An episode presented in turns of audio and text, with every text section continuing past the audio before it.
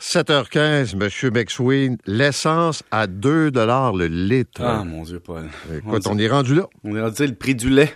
Euh, écoute, euh, ramenons-nous à la base. C'est que depuis des décennies, on nous parle du prix du pétrole. Et je te ramène un livre de 2010 traduit en français chez Urtubis qui s'appelait Demain un tout petit monde par Jeff Rubin. Et lui, il disait, il y a un jour, pas si loin, où on sera touché par notre développement, c'est-à-dire que on a tellement basé notre économie sur un pétrole à faible prix que lorsqu'il devient à haut prix à cause d'une crise ou à cause d'une situation temporaire, on est directement affecté.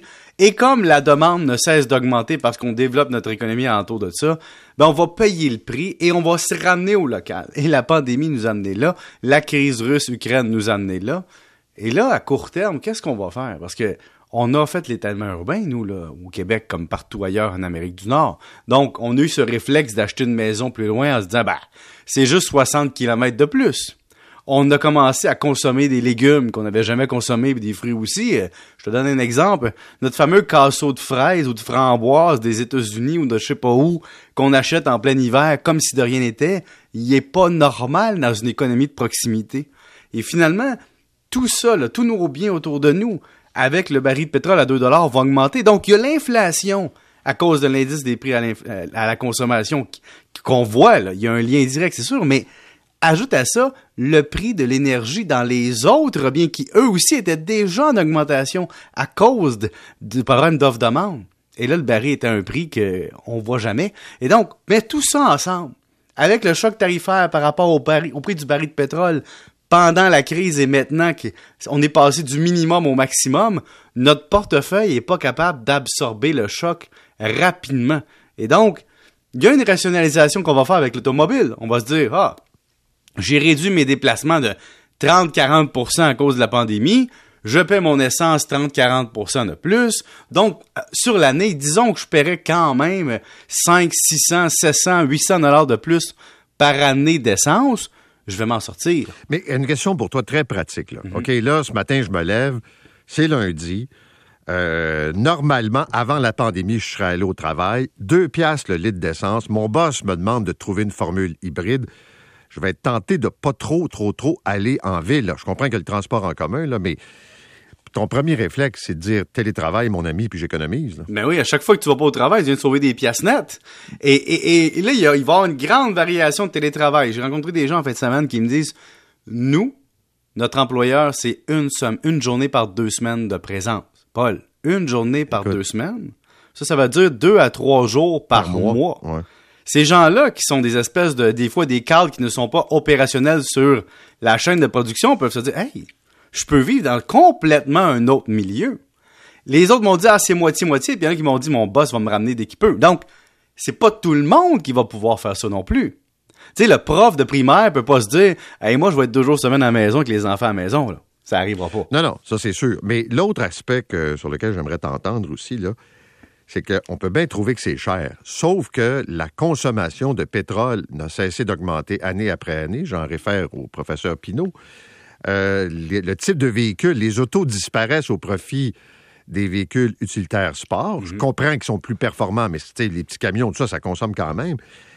Je pense pas que les gens vont se mettre à vendre leur auto euh, pour aller vers des formats plus petits. Mais nous, on a l'avantage au Québec d'avoir euh, l'électricité moins chère. Et donc, je pense que les gens, avant de faire ce choix-là, vont mettre plus d'argent dans leur voiture, vont plus financer leur voiture, vont financer sur du 7-8 ans, ou du 5 ans, ou peu importe, mais vont quand même acheter ou louer sur plus long ou bien financer pour pouvoir faire le, changement pour ceux qui ont une grande distance à parcourir.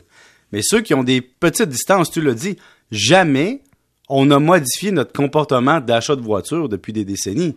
Jamais on s'est dit, oh mon Dieu, c'est tellement cher que je vais changer mon auto pour ramener des voitures du type euh, Festiva ou Ford Tempo ou bien euh, la Renault 5 de l'époque. Il y a une époque qu'on l'avait atteint, hein? Oui, ben, avec le choc pétrolier des années 70-80. Euh, Mais même au début des années 90, je me souviens, les petites Nissan Sentra, les berlines, tu sais, étaient un peu euh, délaissées. On était vers des sous-compacts. Tu te souviens de l'arrivée de la fameuse Néon de Chrysler? Il y avait une mode de dire, on a peur de la hausse du prix du pétrole, on ramène des voitures plus européennes, on a connu l'écho tout ça est complètement disparu. Il y avait la Suzuki Swift. Toutes ces voitures compacts et sous-compacts qui étaient, disons, répandus. On était en train de transformer une berline en sous-compact, puis appeler ça quasiment une berline. Et là, il y a eu la mode des VUS, Paul. Et c'est sûr que le confort, de plus être pris dans le banc de neige, d'être longtemps dans son auto, ça a influencé. Mais disons que le, faible prix de l'essence nous a donné l'illusion de pouvoir subventionner notre mode de vie avec ça. Un mot sur des mesures fiscales à ne pas négliger quand on fait sa déclaration de revenus là, pour 2021. Euh, oui, 2021, ça a été l'année où les gens ont des propriétés. Hein. Donc, l'achat d'une première propriété, sachez que vous avez un crédit d'impôt autant fédéral que provincial qui vous permet d'avoir un crédit d'impôt, c'est votre premier achat. Ou si vous n'avez pas eu de maison pendant un certain temps, un certain nombre d'années. Donc ça, c'est le premier. Faites attention. Votre comptable ou votre logiciel ne le sait pas que vous avez droit au crédit d'impôt si vous ne le dites pas. Hein? Si vous lui dites pas, hey, j'étais à ma première maison, j'ai 50 ans, ben, il faut qu'il sache, sinon le logiciel ne devine pas. Hein? Il n'y a pas une intelligence émotionnelle. Deuxième point, cela est intéressant.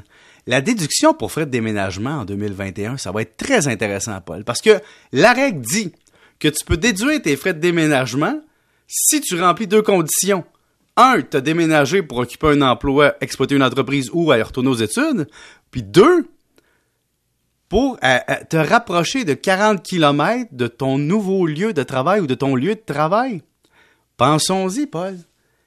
On définit ça comment? Le lieu de travail? Hey, moi, je connais des gens en télétravail qui vont dire au gouvernement, je suis déménagé, je me suis rapproché de mon lieu de travail, mon lieu de travail étant devenu virtuel, challenge-moi si tu veux.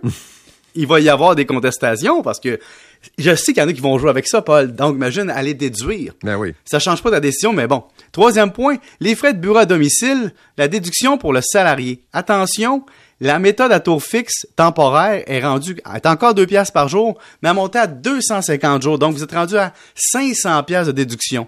Donc, avant de prendre la méthode longue, payer un comptable, puis payer, puis penser que vous pouvez déduire des choses que vous ne pouvez pas déduire, peut-être que la méthode à taux fixe est peut-être bien intéressante pour bien du monde, pour qui ce serait plus rapide et plus facile. Merci. Salut. Salut Pierre-Yves. Il est 7h22. Euh, Toujours la 40, évidemment, avec les problèmes qu'on a eu tantôt.